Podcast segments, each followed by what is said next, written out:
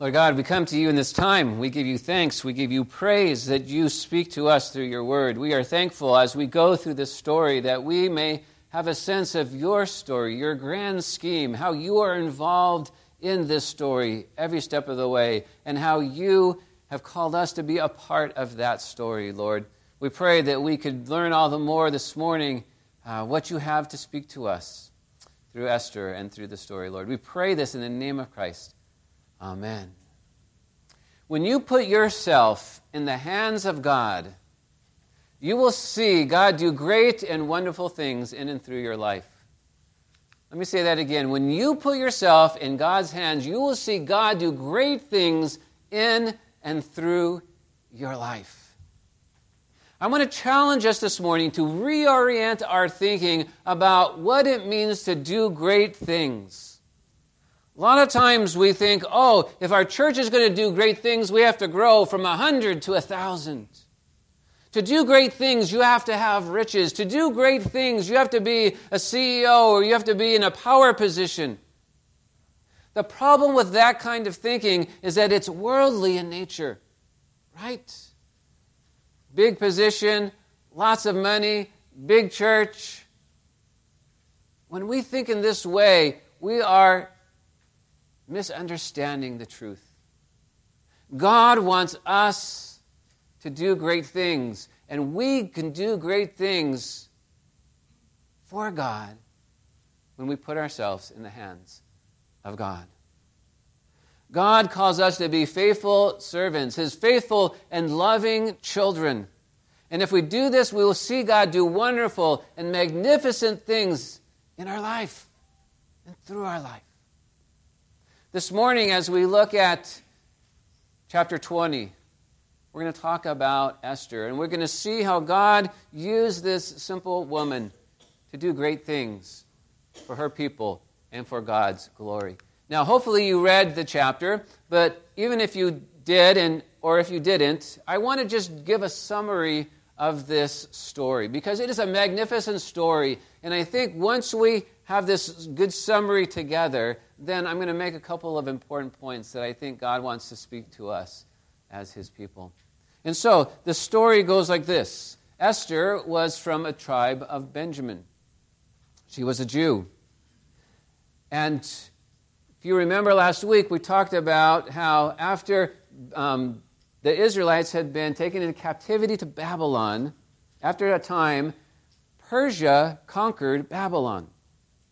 King Cyrus came they conquered Babylon, and King Cyrus allowed the people to go back to, to Jerusalem to rebuild the kingdom. But some of the Jews were taken into Persia. Esther and her family were some of those who were taken into Persia. Now, Esther is her Persian name. Her Jewish name was actually Hadassah, and that's going to be important as we get a little bit farther into this story. And so you have this situation where Mordecai has taken uh, Esther, he has cared for her, and then ultimately he has adopted her to become her daughter. And so Mordecai cares for her very deeply. Well, one day the, the king gets very angry at his queen, Queen Vashti.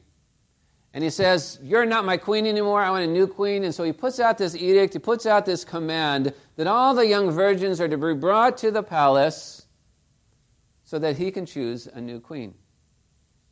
And so they are prepared for 12 months, prepared and tested and made ready for the king. And Esther is among this group of women.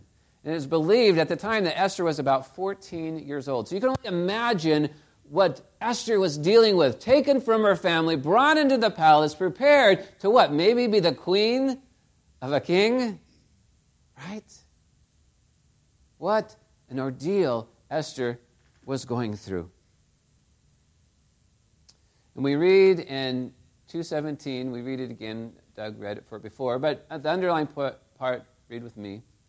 The king loved Esther more than all the women, and she won grace and favor in his sight more than all the virgins, so that he set the royal crown on her head and made her queen instead of Vashti. So now Esther finds herself to be the queen the queen of a, a great and powerful land.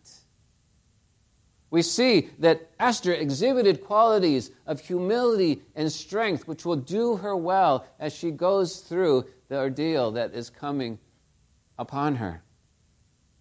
Now, Haman is a noble in the king's court, and he's respected by all of the other people because of his position and his good standing with the king. But he doesn't like Esther, right? She's an outsider. And she doesn't, he doesn't like her cousin Mordecai. And Mordecai doesn't respect Haman. And so you have this, this adversarial relationship going on. And because of this, Haman, who is very prideful and wants to seek power, gets very angry at Mordecai. And so he decides that he wants to get back at Mordecai by destroying all of the Jews in the land. But he knows that he needs the king's blessing to do this. And so we read about this in chapter 3. Then Haman said to King Ahasuerus, There is a certain people scattered abroad and dispersed among the peoples in all the provinces of your kingdom. Their laws are different from those of every other people. And they do not keep the king's laws. You know, you know when you want to get your way, right, you kind of you kind of skew it so that it sounds bad, right? It sounds really bad. You can skew it for the king so that he looks at this and says, Oh, that's a terrible thing, right? They don't keep your laws, king, right? So that it is not the king's profit to tolerate them. If it please the king, let it be decreed that they be destroyed. He's setting it up, right? And I will pay 10,000 talents of silver into the hands of those who have charge of the king's business, that they may put it into the king's treasury. So he lays this before the king. He sets it all up. He makes it sound really terrible. And how does the king respond? The king says, Keep the money and do with the people as you please. He gets the approval of the king. The king puts out this decree and he allows Haman to begin the process of annihilating the Jews. Young and old, women and children included. All the Jews, he wants to wipe them out to get back at Mordecai, right? And we see that Haman becomes one of the greatest enemies of the Jews of all time. And it all seems hopeless for the Jews, right? I mean, the king has ushered a decree. He's given the money. He's given the people. It's all there to happen. The Jews are going to be wiped out. Problem is for Haman is that the Jews are God's people, right? But all seems hopeless at this moment. But when God is on your side, it is never hopeless. See, the, the story continues that Mordecai finds out about this plot. And what's really important in our story here is how does Mordecai respond? The scriptures tell us that he responds with prayer and fasting. And then he talks to, to Esther about it. Well, Esther knows that if she goes to, to the king and asks the king for anything and she hasn't been summoned by the king, she will be put to death. And so she says this in chapter 4.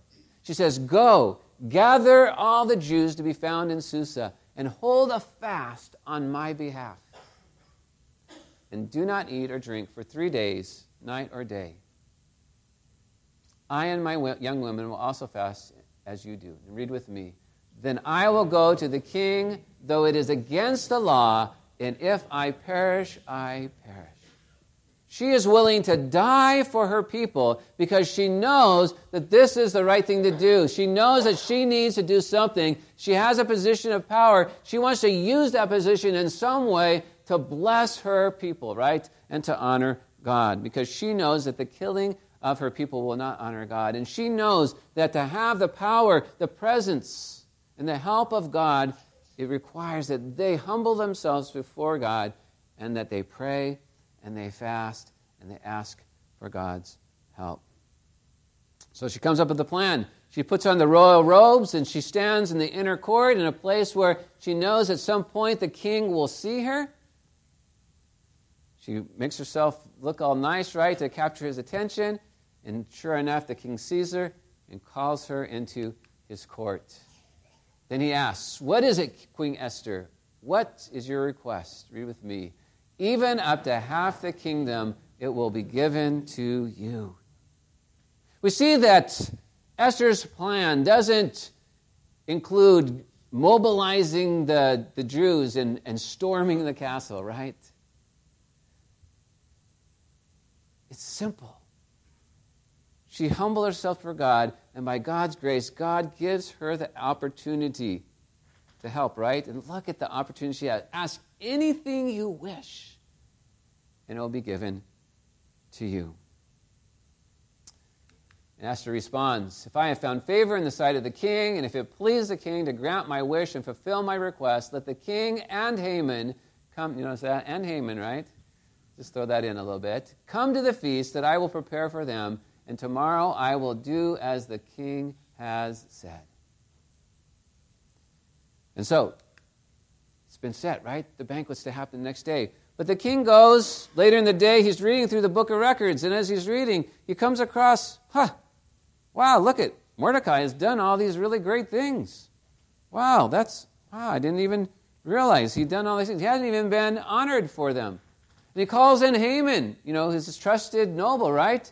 And he says to Haman, What should the king do for someone who the king delights in? And of course, Haman thinks, oh, that's only me, right? It only could be me. He says, put the royal robes on this person, put him on a horse, and, and parade him through the city for all to see. And the king says, I like that plan. Haman, go do that for Mordecai. Isn't the book of Esther a great book? All these twists, all these turns, right? All these unexpected happenings. And so, now that is supposed to happen. And now Haman is even more angry, right? And Haman builds a device to ultimately kill Mordecai. Well, the next day they're at the banquet, and again the king asks Esther, What do you wish for, right? And Esther says, I wish for my foe, my enemy, this wicked Haman. And ha- actually, I kind of skipped a part, didn't I? Um, he asked what her wish is for, and then Again, this is where it comes in where, where the king didn't know that Esther was a Jew. And she talks about how her people are going to be annihilated. And the king's like, Who's your people? And she's like, The Jews are my people. And then he says, Who's doing this, right? And then we come to this verse. Esther says, A foe, an enemy, the wicked Haman. Then Haman was terrified before the king and the queen. See how she set Haman up?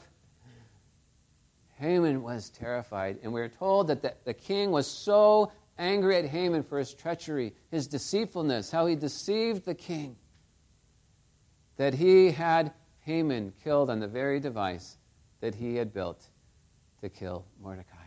Again, another twist and turn in the story.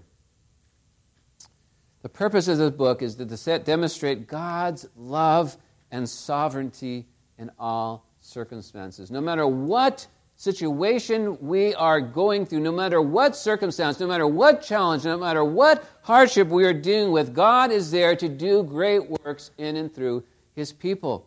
While Mordecai and Esther could have been depressed, could have been so sad that they had been left in Persia, they realized that if they had not been there at that time, God's people would have been annihilated. But because of their efforts and their faithfulness, God used them to do a great work. So let's finish our time together. I want to make two points from this story that I believe really uh, stand out. The first point is this that Haman was very prideful, and he used his pride to gain more power, and he used his power for selfish purposes, right? When I was in high school, I, I started lifting uh, weights when I was in high school. Been lifting weights since my junior in high school. And by about the end of the year of my high school, my junior high school year, I was able to bench press 265 pounds. Now, that was a pretty good weight, but even more so because I only weighed 130 pounds. And so I was the only one in the school that could bench press twice their weight. Of course, I went around bragging about that, right? I mean, I was pretty proud of that fact, right? But understand this that strength did nothing for the kingdom of God. Let me say that again. That strength did nothing for the kingdom of God. When we boast in and about ourselves, our power does not benefit God. In fact, usually when we boast in that way, it has that other effect, doesn't it? Usually, when we boast about our own self, our own accomplishments, people look at us as arrogant, right? They don't want to be around us. They don't want to hear all of our bragging, right? It doesn't make them think higher of us, it actually makes them think lower of us. It does not serve a purpose to be prideful, and in being prideful, seek to benefit yourself. We are not in God's favor when we are in that frame of mind. So we see what happens to Haman. He misuses his power. His pride becomes his downfall. He uses position to build himself up and to get back at his adversaries, Mordecai and the Jews. And he allowed his power to lead him to greater anger and hatred. And he did not put himself where he would be honored by God or used by God. And in the end, we see that Haman is humiliated and ultimately killed because of his pridefulness. We see his, uh, his plan unravel because God was not with him, God was against him. See, we have to be careful that we don't seek pride, that we don't seek all these things to come into our life. We don't seek after riches, we don't seek after high positions per se. I mean, we seek after God's will. That's what we seek after. If God has riches for us, if God has a powerful position for us, then so be it. But we don't seek it for our own purpose. We seek the will of God. And we see where God puts us, where God places us, where God leads us. And then whatever He gives to us, wherever He places us, we use that for His glory and for His honor. Do you see the difference between those two things? Very important that we understand that difference. Our goal should always be to live for God and to serve God and to bear fruit for the Lord.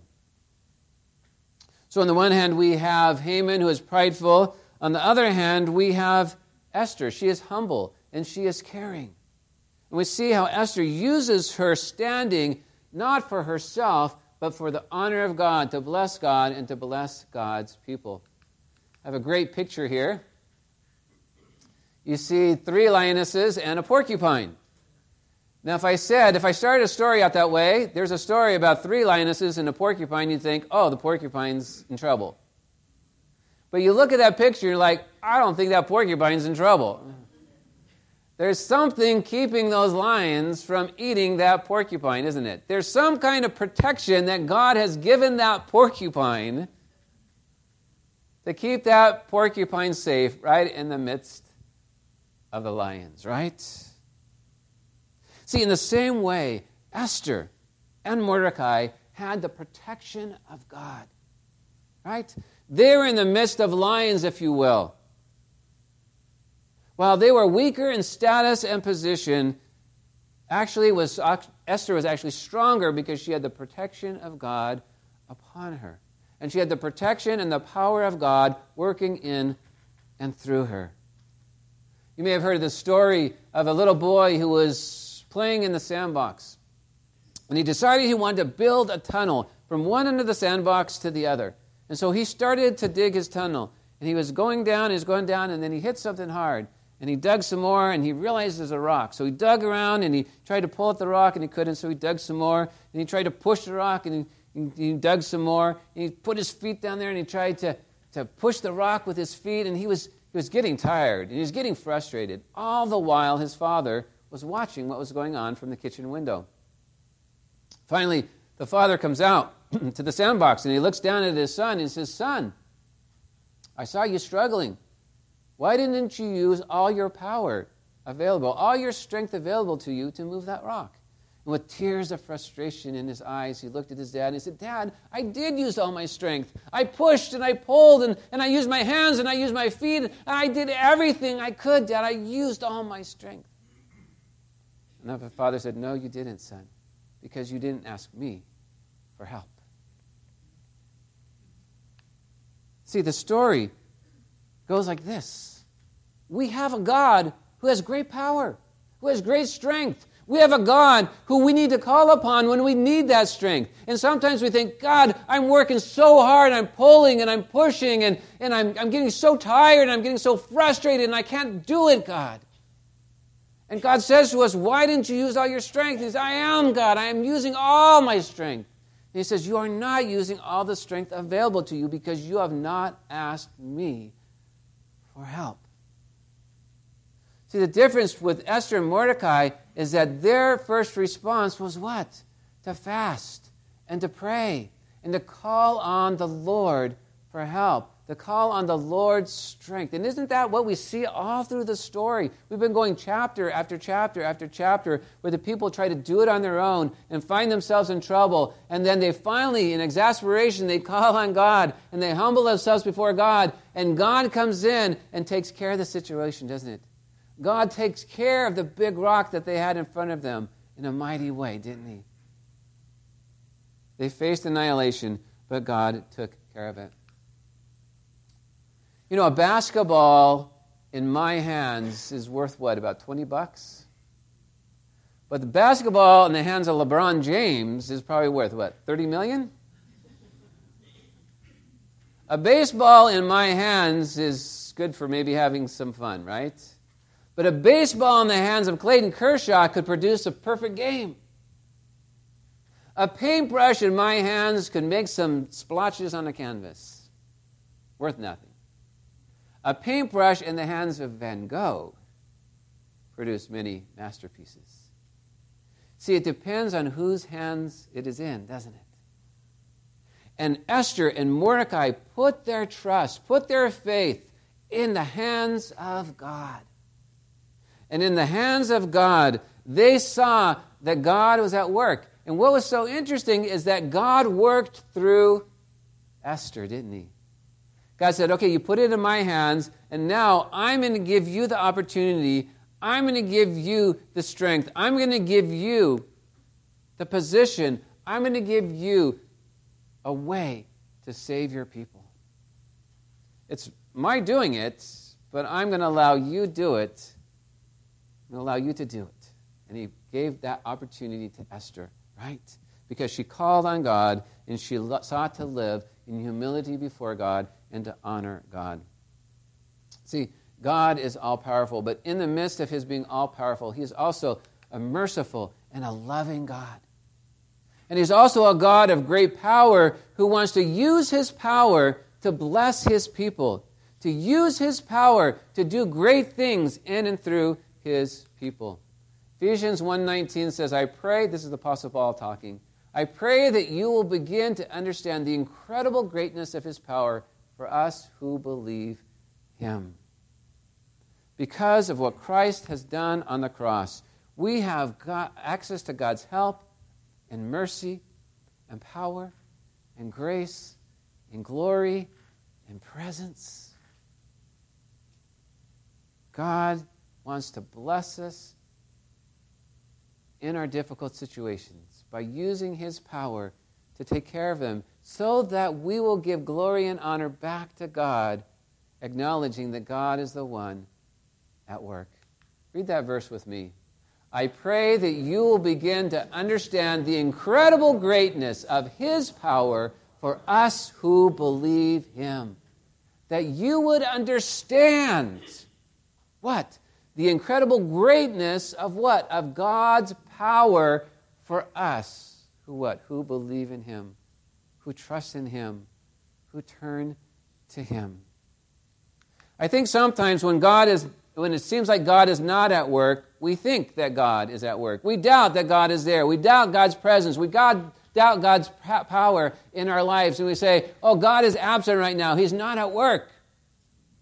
That's not true. God is always at work, right? He's waiting for His time, He's waiting for His place. He's waiting maybe for our acknowledging Him. He's, he's may, maybe waiting for us to, to call on Him.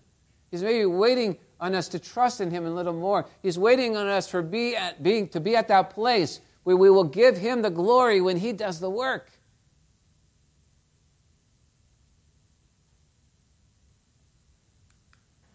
Mordecai said these words to Esther in 4:14. For if you remain silent at this time, relief and deliverance for the Jews will arise from another place. God will probably use someone else to take care of it. But God wants you to do it. But you and your family's family will perish if you do not act. Oops.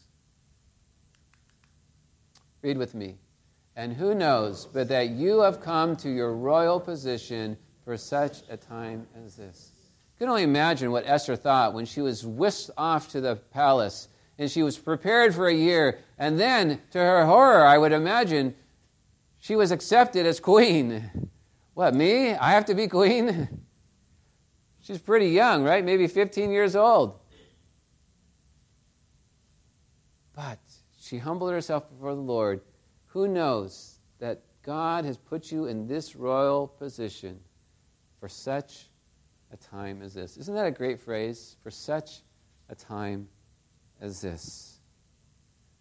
As you go through your week, I want you to take note of those times when you have challenges, when you have frustrations, when you have fears, when you have hardships come into your life. What is your first response? Is it fear? Is it anger? Is it depression? Is it blaming God? Or is it turning to God and saying, God, I need you. God, I need your help. We need to believe that God is there and that God will work things out. We also need to believe that God has a time for all things, right? I decided right before I came up to share this. Um, a lot of you have been asking about my mother. Uh, Friday, I got a call from my sister in the morning that my, my mother had been taken to the hospital. She'd had a, a huge brain aneurysm, bleeding in the brain. She's on blood thinner, so they couldn't stop the bleeding. They couldn't balance it. And she, her, um, her vitals were too low. They couldn't operate on her, they, that she would die. Sorry. But my, my sister put the phone up to my mother's ear, and I talked to her over the phone. And my sister said the whole time that I was talking, my mother was responding. And I told my mom, I know you love Jesus. This is your time. Go in peace. You see, we have a time when we are born. We have a time when we are die, right? it was funny because right after that, Tammy and I were sitting at the table having lunch, and right in front of me was this milk jug. And it was almost gone. And, and Tammy said, You know, if we don't finish it, we'll just pour it out because the expiration date, you know, is the next day. And I thought about that. I said, You know, it may not be written on our forehead, but we all have an expiration date, don't we? We don't know when that day is. I mean, you hear, it, you think it's such a trite phrase when people say, live every day though it's your last, right? My mom was awake, and the next thing you know, she was not. And now she's going to die, right? But that's okay. Because there's life, there's birth, there's life, there's death. And death is a birth into eternal life. Amen? Birth, death is a, birth, it's a birth into eternal life. Yeah, am I going to be sad that my mother dies? Yeah, I'm going to be sad. Am I going to miss my mom? Yeah, I'm going to miss my mom. But my mom is a Christian. She's a follower of Jesus. And because of that, I have all hope that she will be with Jesus in heaven. And I have all hope that I will see her again one day. And in that, I can be at peace. A time for everything, right? A time, as Ecclesiastes says, a time for birth and a time for death. God has put you in this place at this time. God will bring people into your life at this time, for such a time as this. What does God want you to do in their lives? How does God want to use you in the lives of people around you? God has put us in this community at this time. What does God want us to do? Are we going to humble ourselves? Are we going to kneel down? Are we going to fast and pray and say, God, I want to honor you, and whatever you want us to do, we will do for your glory? Amen. Let's pray.